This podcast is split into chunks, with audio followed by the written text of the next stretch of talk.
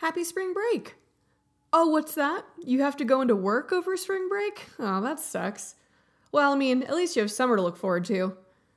What? Normal adults just work in July? That's unfathomable to me. Well, while teachers around the country are basking in their one week between the school hellscapes that are February and April, just comfort yourself with the knowledge that you don't get paid to watch kids roll their eyes as you try to make them better humans. And your money. I hear money's nice. Every year, I set a goal for myself over spring break, and it typically involves Ken Burns. One year, I remember all my friends going out to enjoy South by Southwest while I watched the entire Ken Burns documentary on the Civil War. But really, who had the better spring break? I mean, if you're counting sincere narrations of recolorized images of dead bodies and dramatic readings of nineteenth century letters, then I think we know who had the better spring break. Anyway, this spring break, I had a revelation. All of the big Oscar movies from the last few months are now out on streaming, and I realized that basically every single movie this year had a pretty interesting connection to history. Six out of the eight are essentially true stories, if you don't count Black Panther as a true story, which I really think we all should. And I figured that some other people out there are probably like me. You haven't gotten around to seeing most of the Oscar-nominated movies, and now that they're popping up on Amazon Prime and Netflix, you'll be checking them out. So I took one for the team, and I sat down and watched this year's Best Picture nominations. Ugh, you're welcome.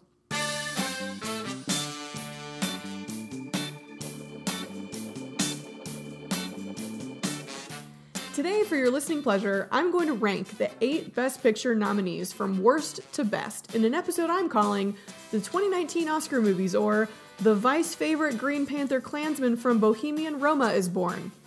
That took me a while to figure out. And my only consideration for my rankings is what I'm calling historical value. What is historical value, you ask? Well, it's something I made up so that I can make this list arbitrarily without pissing off film buffs out there. But in general, I ask myself one question. Did I learn something new about history from watching this movie? This is Antisocial Studies. I'm Emily Glankler. Settle in and let's get some historical context.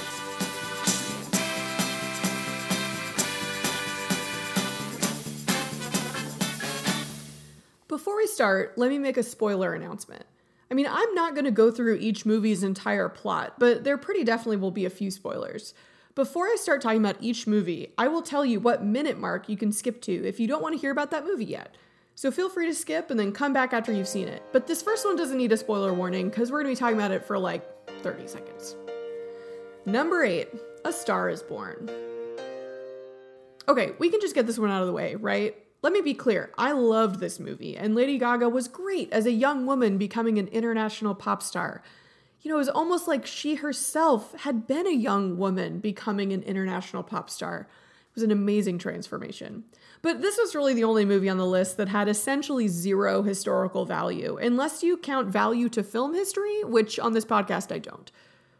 Sure, it was the fourth remake of this movie, and that's cool? Or does it lack imagination? I don't know.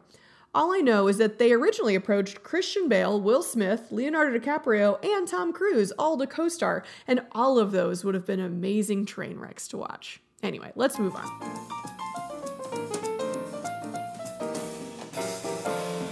Number seven. Whew. Green Book.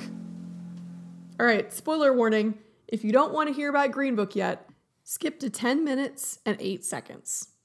This one's low ranking might surprise you, considering it's one of the movies on the list billed as a completely true story, but oh my god, y'all, I hated Green Book. I hated it so much.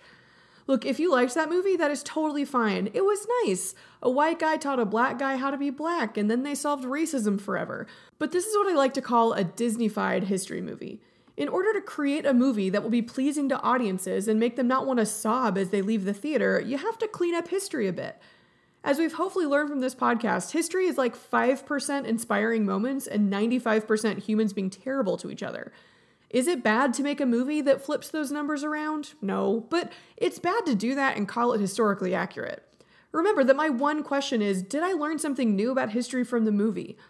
I mean, if this movie had come out twenty years ago, then a lot of people would have probably said yes. It's a fine movie that shows a P G thirteen version of severe racism, but we don't need any more of these movies. We could just watch Remember the Titans, or Hidden Figures, or The Help, or, you know, you get the idea. So when I was taking notes watching each of these movies, I had two categories, good and problematic. And I quickly changed the word problematic to just ugh in my Google Doc. But let's start with the good. Okay, well, Doctor Shirley was friends with Bobby Kennedy, and he called him when they were thrown in jail, and that is pretty badass. Imagine using the attorney general slash brother of the president as your get out of jail free card. And I did love the scene where Tony meets Doctor Shirley for the first time. Mahershala Ali is dressed in African-style robes, sitting on a throne, surrounded by elephant tusks and African art. It's a pretty awesome statement on his pride and his African heritage that gets totally ruined by the rest of the movie, turning him into a character who is completely disconnected from the Black community. But I mean, that one scene was cool, I guess. All right, now for the ugh. Well, for one, the movie is called Green Book. And yet, there's almost nothing about the, well, the Green Book. The Negro Motorist Green Book was the most popular travel book for African Americans for decades, helping them avoid awkward situations as they traveled through the Jim Crow South. And by awkward, I mean life-threatening. This book was vitally important to the lives of Black people, and it's been called a seminal item in Black history. The fact that the only characters who talk about or physically handle the Green Book are white Tony and his white wife is insane. At one point, he throws it in the back seat next to Doctor Shirley, who just looks at it and turns away. And that is all we ever hear about the Green Book in the movie Green Book. Second, let's talk about the team that made this movie. So this movie was created by Tony's son, so it makes sense that he would be the star. That's fine, but just market it that way. Don't call it Green Book and make it look like it's going to be all about the Black experience traveling in the Jim Crow South, and then nominate Viggo Mortensen as the lead actor. The three men who wrote the movie are all white. Again, fine. But actually, no, not fine. I mean, you're not going to have any people of color writing a movie about a Black man traveling through the Jim Crow South? That makes no sense. Well, I mean, at least you have Doctor Shirley's family to consult on the movie about his life, right? Wait, they didn't consult any members of Doctor Shirley's family? Mahershala Ali didn't even realize the character he was playing still had family alive that he could talk to throughout the whole process of making this movie? What? Seriously, this is the part that kills me. The family of Doctor Shirley was outraged by this movie. One relative called it a symphony of lies. In the movie, Doctor Shirley famously says that he has one brother, but they're estranged. But when he took this trip in real life, which lasted over a year, not two months, by the way, he had three brothers, and all of them kept in contact regularly. This is one of those changes that is just outright disrespectful. There is no need to make this change. It doesn't simplify the plot. It doesn't shorten the dialogue. In fact, all it does is just make a fascinating real person even more unlikable and one-dimensional. He's now without any connections in the world except his white Italian driver. Now, Nick Vallelonga, Tony's son who made the movie, did know Doctor Shirley personally, and he approached him while he was alive about the idea of making this story into a movie. Well, that's nice. Except that Doctor Shirley, quote, flatly refused. He never wanted a movie made about his life because he was afraid of having no control over his own portrayal. And that sucks, because that's exactly what happened. It can't be a coincidence that Nick waited to make this movie until after Doctor Shirley's death in twenty thirteen, and that's a shame. Nick wanted so badly to tell his dad's story, and I get that. It's a really cool story. But he totally disrespected the other, and frankly, more historically significant person in the story in doing so. And now, Nick says that he didn't include details about Doctor Shirley's life because he didn't want to tell this man's story without his input. So he says he was trying to respect the wishes of Doctor Shirley. I mean, that's nice, except that his wishes were for you to never make the movie to begin with. So, all right, calm down, Emily. You're getting riled up. We're only two movies in. So what could he have included to make Doctor Shirley more lifelike in the movie? Well, it turns out he had a really interesting life outside playing the piano that is completely ignored. Doctor Shirley, for one, studied psychology at the University of Chicago, and he earned a grant to study the relationship between music and juvenile crime in the city. He went around playing in clubs as psychological experiments with sound to see how the audience responded. That's really fascinating. I would love to know more about that. Also, and really even more egregious, Doctor Shirley was deeply embedded in the Black community. He was active in the civil rights movement. He was friends with Duke Ellington. He attended Doctor King's March on Selma. Oh yeah, he was friends with M L K because Doctor King was a patient of Doctor Shirley's brother, you know, the one the movie erased. So You can see why creating a movie about a Doctor Shirley who was so disconnected from his community that a white dude had to teach him about Aretha Franklin is insane. Okay, let's move on before I lose it. Number six, Vice. Don't worry, there's no spoilers in this one because here's the problem. Vice isn't available for rent yet, and I'm a teacher. I don't have the money to be buying movies left and right, so Vice is actually the only one of these eight movies that I haven't watched yet. And that sucks, because it was probably the one I was most interested in, mostly because I loved Adam McKay's other true story slash absurd comedy, The Big Short. So I'll have to wait on my analysis of this one, but apparently the basic facts of the movie are true, but the characterizations are pretty one-sided and slapstick, created more for entertainment than education. According to many, many reviews that I read, it seems that the movie is great if you're a liberal who already hated Dick Cheney, and it's otherwise pretty shallow. Apparently there's no complexity to Cheney that would explain why he made the decisions he did beyond sheer megalomania. So as far as the question, did we learn anything new from watching this movie? The answer, according to reviewers, seems to be no. But I would like for you to notice that I haven't even seen this movie, and I'm still putting it ahead of Green Book.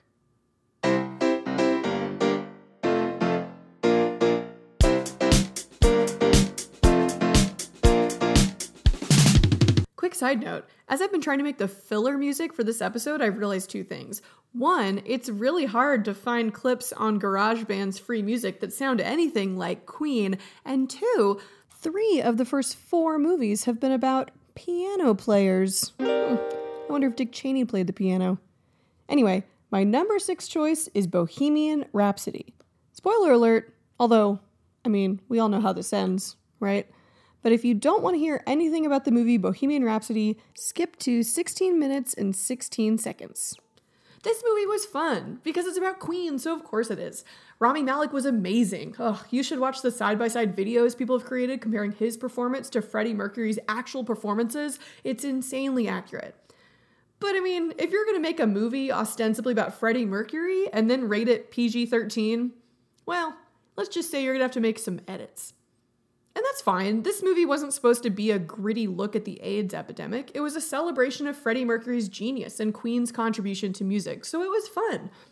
There was a silly moment when Mike Myers' character, who was made up, by the way, that guy didn't really exist, but he says something like, "Bohemian Rhapsody will never be the song teenagers bang their heads to in the backseat of the car," which is pretty great, coming from the guy who did it in Wayne's World. I liked it. But what I didn't realize, and I loved, was learning about Freddie Mercury's heritage.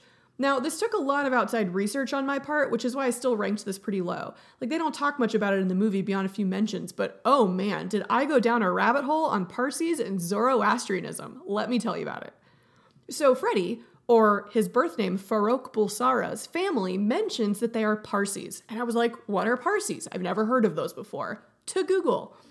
So this is a Zoroastrian community descended from the Persians. Ugh, y'all know how much I love the Persians. So after the Arab invasions in the six hundreds, during the first expansion of the new Islamic caliphates into Persia, the Parsis fled to India, where they stayed and maintained their culture for over a thousand years. Eventually, when India became a British colony, the Parsis joined in the diaspora of Indian people spreading across the British Empire in search of jobs. Many ended up in Africa. Remember that Gandhi lived in South Africa for years, and so Freddie's ancestors ended up in Zanzibar. I'll be honest, my world geography failed me on this one, and I had to shamefully Google, where is Zanzibar? Well, turns out it's an island off the eastern coast of Africa, so now you know. So in the midst of African decolonization, in the wake of World War Two, Zanzibar, along with nearby Tanzania, gained independence from Britain in nineteen sixty-three, when Freddie was seventeen years old. Just one year later, a revolution led by Black Africans overthrew the ruling elite that was still mostly Arab or Indian, left over from British colonialism. And Freddie's family fled during this bloody Zanzibar Revolution, which is how they ended up in England. So, here is Freddie's ancestry in a nutshell. They were Persians who were forced out of Persia during the Arab Islamic invasions of the six hundreds. They ended up in India, where they lived for a thousand years until India was taken over as a British colony. Then from there, they moved to Zanzibar, another British colony, to gain work. And from there, they were forced to England. So fascinating. Throughout his life, Freddie Mercury's family still practiced Zoroastrianism, the ancient religion of the Persians. Remember from season one that this religion was part of the key to Persia's success. Cyrus the Great, my favorite, he emphasized religious tolerance, but many conquered people chose to convert to Zoroastrianism because A, it was a lot nicer and simpler religion than many of the, quote, pagan beliefs of the Middle East, and B, it was smart to be the same religion as your king of kings. Zoroastrianism is believed to be the first basically monotheistic religion, and all of the Abrahamic religions, Judaism, Christianity, and Islam, probably adapted a lot of their beliefs from the Zoroastrians. Its founder, Zarathustra, is the first to promote a concept of one main god, named Ahura Mazda. The car company Mazda is named after the Zoroastrian god. Why? I have no idea. Apparently, when Freddie Mercury died, he was cremated according to the wishes of his family and their faith.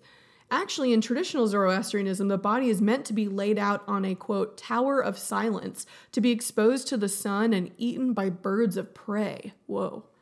But apparently London frowns on people leaving dead bodies out to be eaten by vultures, so most Zoroastrians who live in the West adopted cremation instead. Which is nice, but I have to imagine that Freddie might have preferred the super dramatic tower of silence treatment, right? But who am I to say?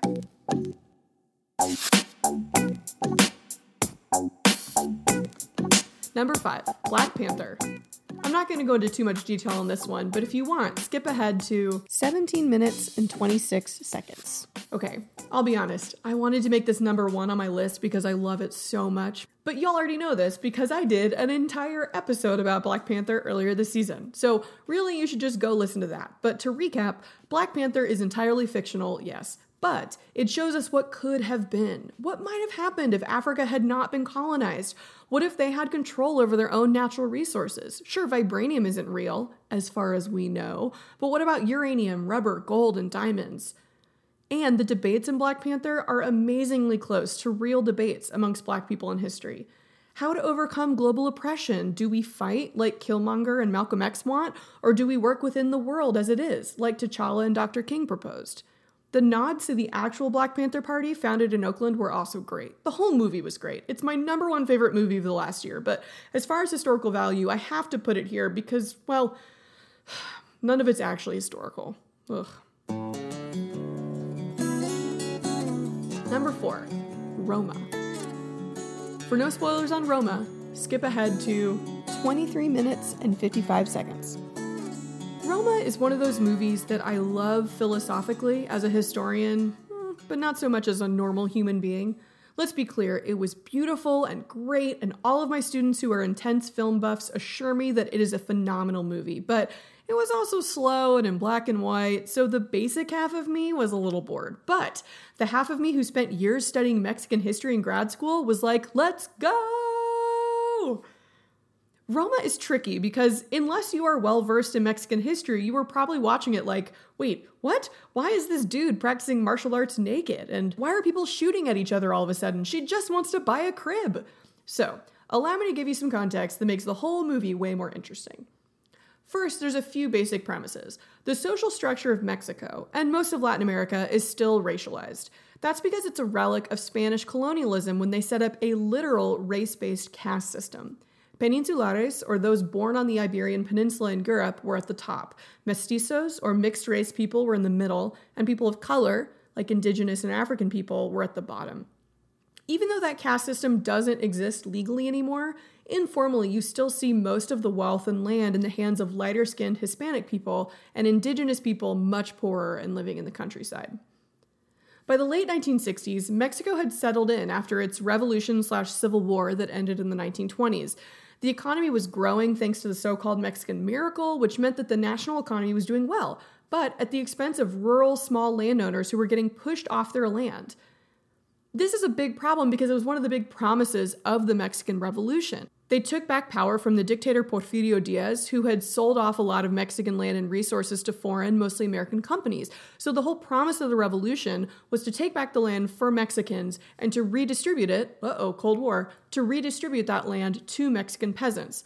So by the nineteen sixties, when it was clear that this wasn't happening, there were a lot of peasants, and especially people of indigenous descent, who were very frustrated. Many indigenous people moved to the cities in search of work, and many took up jobs as household staff for the Mexican elites, like we see in the movie. The late sixties and early seventies in Mexico were really politically tumultuous. The P R I, the P R I, had ruled Mexico for forty years, using a combination of corruption, patronage, and militant repression. Side note, it wouldn't be until two thousand that Mexico elected a president from a different party, Vicente Fox. In general, the P R I kept violence out of the cities. There was an unspoken agreement that the elites in the city shouldn't have to see the party's brutal tactics that were often used to suppress peasant uprisings in the countryside. But by the late sixties, that violence was making its way to the cities. The movie is historically bookended by two massacres. One is shown in the movie and one is not.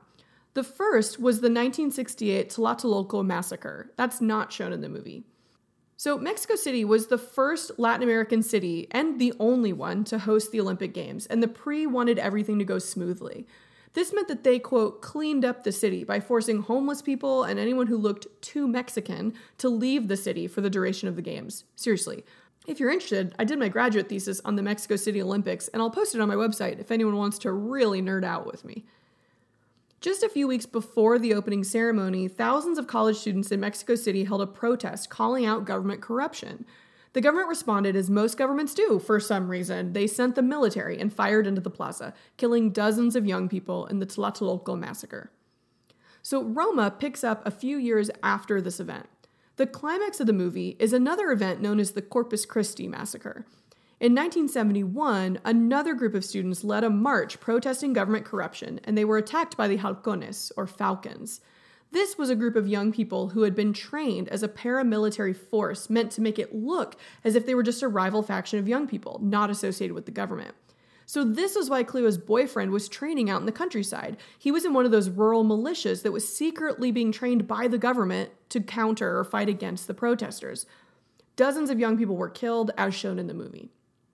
The best part, though, of the whole movie, really, was the revelation that that weird wrestling dude that shows up to train Cleo's boyfriend was a real guy. His stage name was Professor Zovek, and he was a martial artist slash escape artist who was hugely popular on Mexican T V during this time period. In the movie, we see him twice. First, he's pulling a truck with his teeth on T V early in the movie, and then he shows up to train Fermin's group. So this was a rumor about this character at the time.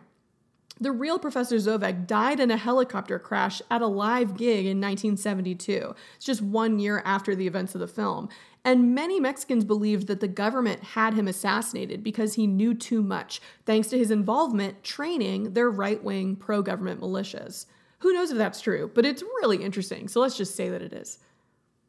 So the main reason historically why I really liked Roma is because it is the film version of a really cool historiographical trend. Over the last few decades, historians have slowly been expanding their research to include more voices. Traditionally, history has been the study of leaders and wars, what some call great man history. So we learn about George Washington crossing the Delaware and nothing about the other guys in the boat, let alone the women at home who sewed their uniforms. But with decolonization and the social movements of the nineteen sixties, historians began to look into what we call subaltern history, the history of the people that are often overlooked by traditional history. That's what Alfonso Cuarón did, but with his own childhood. So he made a movie all about himself, about his childhood, where traditionally he would have been the great man, and it would have been all about him. Except he didn't. He's in the background, and the whole movie is from the perspective of someone very often overlooked, his indigenous housekeeper and nanny. It's really beautiful on a personal note, and it's really important historically. Because the more that we're able to look back at history and events from other perspectives, the more we see that you don't have to be a great man to be a part of history. And I am all for that. And speaking of people who aren't great men,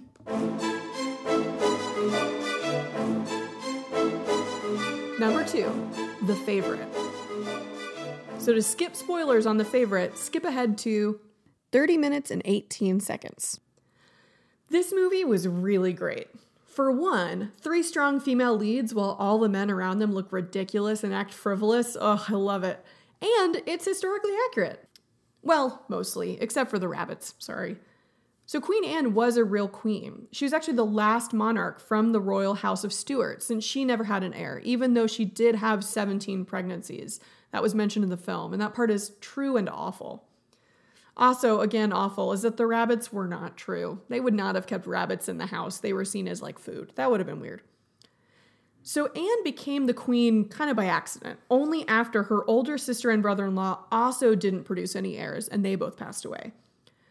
Her brother-in-law and sister were William and Mary. The college in Virginia is named after them, and they were the ones who basically stole the throne from Mary and Anne's dad, James the Second. Okay, whew, let's go back in time a little bit.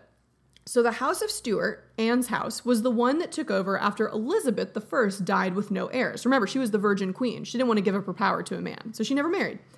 So after Elizabeth died with no heirs, the Stuarts came down from Scotland and took over the monarchy, but they didn't always exactly agree on the whole constitutional part of the constitutional monarchy.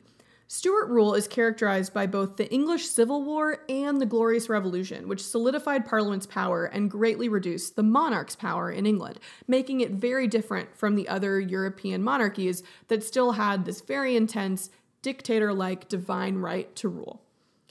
So, how did we get to Anne? Well, her dad, James the Second, was a Scottish Catholic king ruling over an English Protestant country. Uh-oh. And he still believed in the whole absolute monarch thing, and Parliament was like, aw, that's cute, but no. So, Parliament reached out to James's daughter, Mary, and her husband, and asked them politely to invade and take over, please, and they did.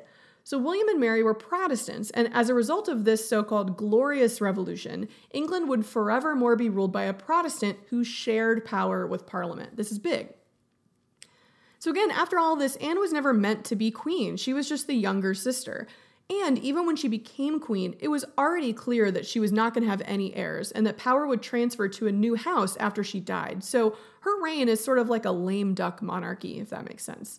Everyone in Parliament was basically just waiting around racing ducks for her to die so that a new house, what would eventually be the House of Hanover, would take over. So it is true that her reign in general was pretty frivolous and inconsequential. I mean, sure, there was a war with France going on, but wasn't there always a war with France going on? That's my take on eighteenth century English history. You're welcome. Now, I know you're like, shut up about politics, get to the ladies. I hear you. Let's go. So Sarah, or Lady Marlborough, which by the way, try saying Lady Marlborough with a microphone in front of your face. I'm telling you, I'm going to butcher it every time. Sarah, or Lady Marlborough, was a very real person. Some of her descendants include Winston Churchill and Princess Diana. So nicely done, Sarah. She was Anne's closest confidant ever since childhood, and as one historian put it, quote, while Anne ruled England, Lady Marlborough ruled the Queen. Now, there's no evidence that they were lovers, but let's not worry about that, because that's no fun. And Emma Stone's character, Abigail Hill, was also a real person, and she was Sarah's cousin. They don't mention this in the movie, but she was also related to the head of the Tory party, Robert Harley, Nicholas Holt, the cute guy in the wig who keeps trying to get her to spy for him. Anyway. Most of her life story in the movie is also accurate. Sarah's family was ruined financially by her father's gambling problem, and she did get a job in the Queen's service thanks to her cousin Sarah. And she did soon take over as the Queen's favorite. And by the way, while I was writing this, it was only at this point that I realized that's why the movie was called The Favorite. I'm an idiot. So while Sarah and her husband were Whigs, the political party that sided more with Parliament's power, and they tried to sway Anne in that direction, Abigail encouraged the Queen to assert her power more. This is probably one of the reasons why Anne became the last monarch ever in English history to try to veto legislation passed by Parliament. The M Ps were like, aw, that's cute, Anne, but no. So, were they all lovers? There's no way to know, so let's say yes. But actually, probably no, sorry. So romantic friendships between women were common in this era, especially since marriages were political and economic arrangements rather than love connections. After being supplanted by Abigail, Sarah did spread rumors that the Queen and Abigail were lovers. Apparently she was a huge fan of an R-rated song written about the Queen and a, quote, dirty chambermaid. Apparently, when she was asked later why the Queen and Sarah had fallen out, Anne mentioned her former best friend, quote, saying shocking things to her and about her. So at least the story about the rumors about the stories seems to be true. But realistically, Anne was known as a prudish Protestant with a strong sense of Christian morality. It seems unlikely that she would have sexually transgressed, as they would have called it back then. And she also spent most of her life either ill, pregnant, again, seventeen pregnancies, or nursing her husband, Prince George of Denmark, who they conveniently left out of the movie because who needs him? And it's worth pointing out that calling the monarch gay was a pretty common insult at the time. Every Stuart monarch had some similar story spread about them, probably as a way to try to point out their foreignness since their house originated outside of England. So, is this a movie I'm going to show my students to teach them about eighteenth century England? Definitely not. For one, I'd get fired, and it's also not historically significant. But I do love that it expands our understanding of women's roles in history.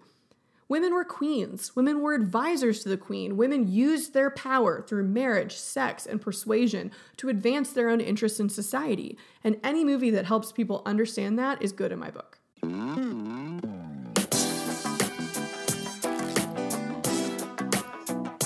So, the winner of my arbitrary rankings of the Oscar-nominated films is, number one, Black Klansman. So, spoiler warning, if you don't want to hear about Black Klansman, well, we're basically done, but you can also skip to thirty-six minutes and ten seconds. For me, Black Klansman is the clear winner. It does everything I want in a historical movie. It's accurate, it tells a story that we didn't already know, it teaches us something about our lives today, and it's actually entertaining. As someone who has watched a lot of historical movies, I can tell you that's really hard to pull off.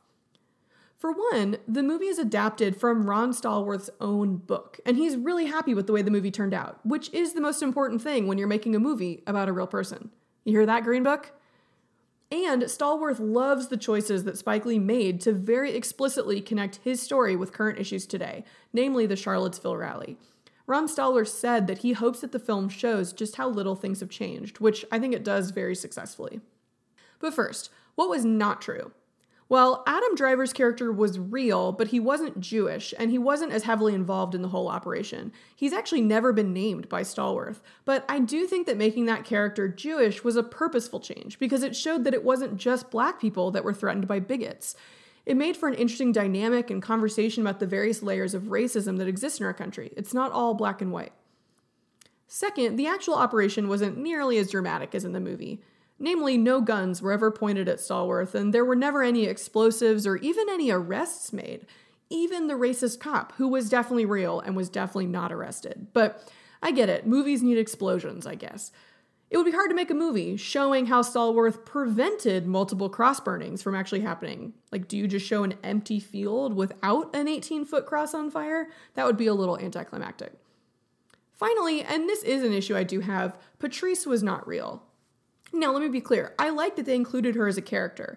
So again, Patrice, as the more radical Black power character, she adds to the complexity of race in our country. There are differences of opinion within the Black community. And in fact, it's problematic to even just say the Black community, as if they're all one people. And she added an interesting element to Stallworth's role as both a Black man and a cop. My only issue is, why do they have to fall in love? Why do they always have to fall in love? Just once, can't we have two strong, powerful characters who work together without falling in love? Anyway, this isn't really anything to do with history. It's just a pet peeve of mine. But now for the fun stuff. What was real? Well, most of it. Let me just list a few of my favorites. So Stallworth's investigation was so successful that he acquired a list of every member of the Colorado Springs chapter of the K K K. He was told by the organization that two of its members had top security clearance in NORAD, North American Aerospace Defense Command, and Stallworth was later informed that those two members had been transferred, although this was never confirmed. We do know that two Colorado Springs Klansmen were Army sergeants, and both were issued leave after Stallworth's investigation. Good work, Ron. And how did Stallworth acquire a list of every K K K member in the city? Well, because the organization actually insisted that Stallworth, a Black man, become their new chapter president. This is awesome and true. It was at this point that his bosses insisted he stop the investigation because it would be almost impossible to keep the ruse up as the Black head of the Colorado Springs K K K. His bosses also told him to burn and destroy all the evidence of the investigation, but he didn't, and he used that to write his book later on. And Stallworth's conversations and friendship with head of the K K K, David Duke, were very real. Duke is still alive, and he had no issues with his depiction in Stallworth's memoir, but he didn't like Spike Lee's portrayal of him as a, quote, buffoon in the movie. I'm okay with it, for the record. Apparently, David Duke did brag to Stallworth over the phone that he could tell a person was Black by the way he pronounces the word R, Ara. just like it showed in the movie. And Stallworth says that after that, in every conversation he had, he made a point to include that word and to pronounce it Ara. Ugh, it's so badass. And Stallworth did actually provide security for David Duke when he visited Colorado Springs to attend the baptism of new members. Just like in the movie, Stallworth requested a photo, and at the last minute, he put his arm around Duke. When David Duke reacted violently, Stallworth reminded him politely that assaulting a police officer could land him in prison. Ugh, so badass. Sadly, he lost the Polaroid. So my favorite change in the movie was the final conversation between Stallworth and David Duke, where Ron tells him who he really is. Now, in reality, Stallworth's story didn't go public until two thousand six, so no one knew about this, but it's so satisfying to watch in the movie, so I'm okay with it. So, what's the historical value of Black Klansmen? Well, it's pretty obvious because Spike Lee did not hold back, because he's Spike Lee, and that's what he does. The movie is not subtle in its assertion that we're not past the racism we see in the movie. As the K K K chants one of its five founding principles, America First, it's impossible not to draw connections to today. And even though it's not everyone's cup of tea, it's a necessary movie. Black Klansman is essentially the opposite of Green Book. While Green Book is Disneyfied, Black Klansman is aggressively in your face. And while Green Book attempts to show us moving beyond our racist past, after all, the cop at the end of the movie helped them fix their tire. Black Klansman asserts that we aren't nearly as far removed from that era as we should be. I get it, the Green Book is way more pleasant to watch, but as far as historical value, I also understand why Spike Lee tried to storm out of the theater when Green Book won the Oscar.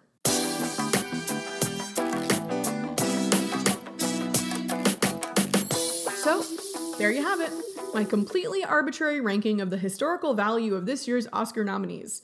In general, I will say that I actually enjoyed watching every one of these movies, so if you haven't seen them, you really need to watch them. And it's pretty exciting that filmmakers are finding so much of their material from history. On that note, I have a few proposals for any Hollywood executives listening to this podcast. One, a Lord of the Rings style trilogy about the Mesopotamian city-states. Hear me out. The first movie would be called The Sumerians, The Fellowship of the Wheel. Second would be The Akkadian Empire, The Two Ziggurats. And finally, Hammurabi, Return of the King. No? Okay. What about a David Fincher legal drama where China sues Europe for stealing all of its innovations and passing them off as their own? You could call it the Silk Road Network. No? Okay. A musical about the South American revolutions in which Simon Bolivar, played by my love Gael Garcia Bernal, obviously, sings Jean Valjean-style epics about his dreams for South America. Who am I? Who are we? Gran Colombia! No? Seriously? Okay, last one. An alternative history where Central America doesn't fall into the Cold War orbit of the United States. We could call it, Yes, We Have No Bananas. Oh, come on. That's gold. That is Hollywood gold. All right, well, you're welcome, Hollywood and moviegoers everywhere. I hope you enjoy those when they come out in a theater near you.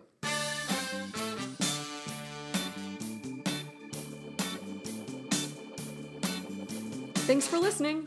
For a full transcript of today's episode and classroom resources, go to antisocial studies dot org and follow us on Instagram at antisocialstudies. And as always, if you like what we're doing, please go wherever you get your podcasts and give us a rating and review. Thanks.